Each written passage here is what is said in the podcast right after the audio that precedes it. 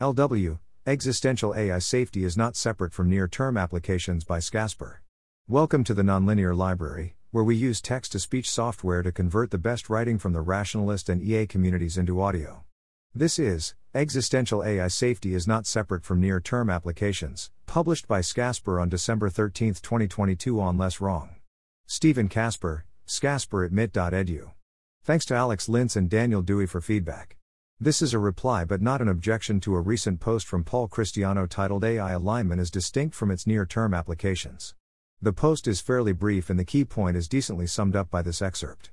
I worry that companies using alignment to help train extremely conservative and inoffensive systems could lead to backlash against the idea of AI alignment itself.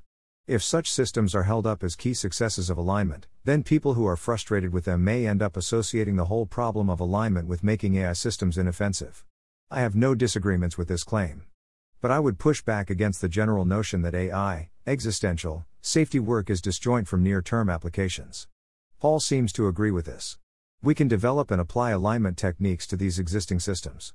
This can help motivate and ground empirical research on alignment, which may end up helping avoid higher stakes failures like an AI takeover. This post argues for strongly emphasizing this point. What do I mean by near term applications? Any challenging problem involving consequential AI in society.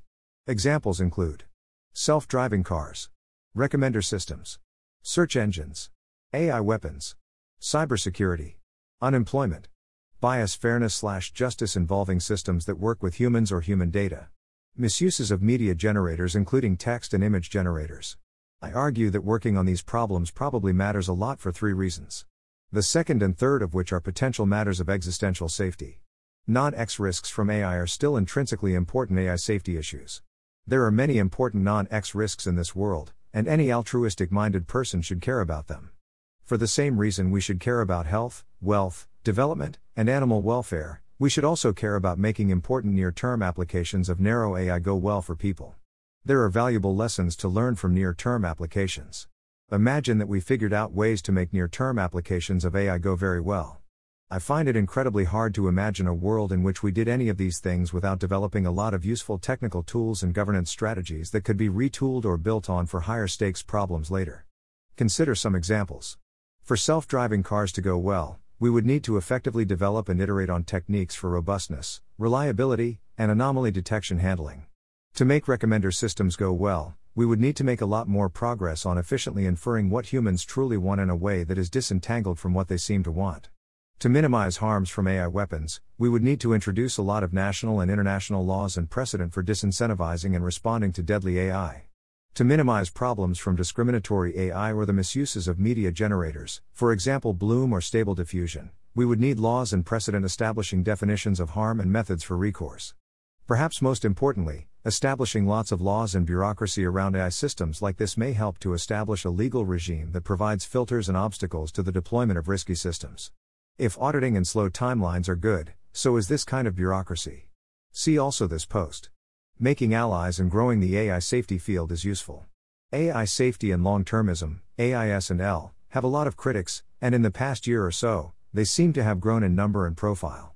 Many of whom are people who work on and care a lot about near term applications of AI. To some extent, this is inevitable. Having an influential and disruptive agenda will inevitably lead to some pushback from competing ones. Haters are going to hate. Trolls are going to troll. But AIS and L probably have more detractors than they should from people who should really be allies. Given how many forces in the world are making AI more risky, there shouldn't be conflict between groups of people who are working on making it go better but in different ways. In what world could isolation and mutual dismissal between AIS and L people and people working on near termist problems be helpful? There seem to be too many common adversaries and interests between the two groups to not be allies, especially for influencing AI governance. Having more friends and fewer detractors seems like it could only increase the political and research capital of the AIS and L community. There is also virtually no downside of being more popular. I think that some negative press about AIS and L might be due to active or tacit dismissal of the importance of near termist work by AIS and L people. Speaking for myself, I have had a number of conversations in the past few months with non AIS and L who seem sympathetic but have expressed feelings of dismissal by the community which has made them more hesitant to be involved.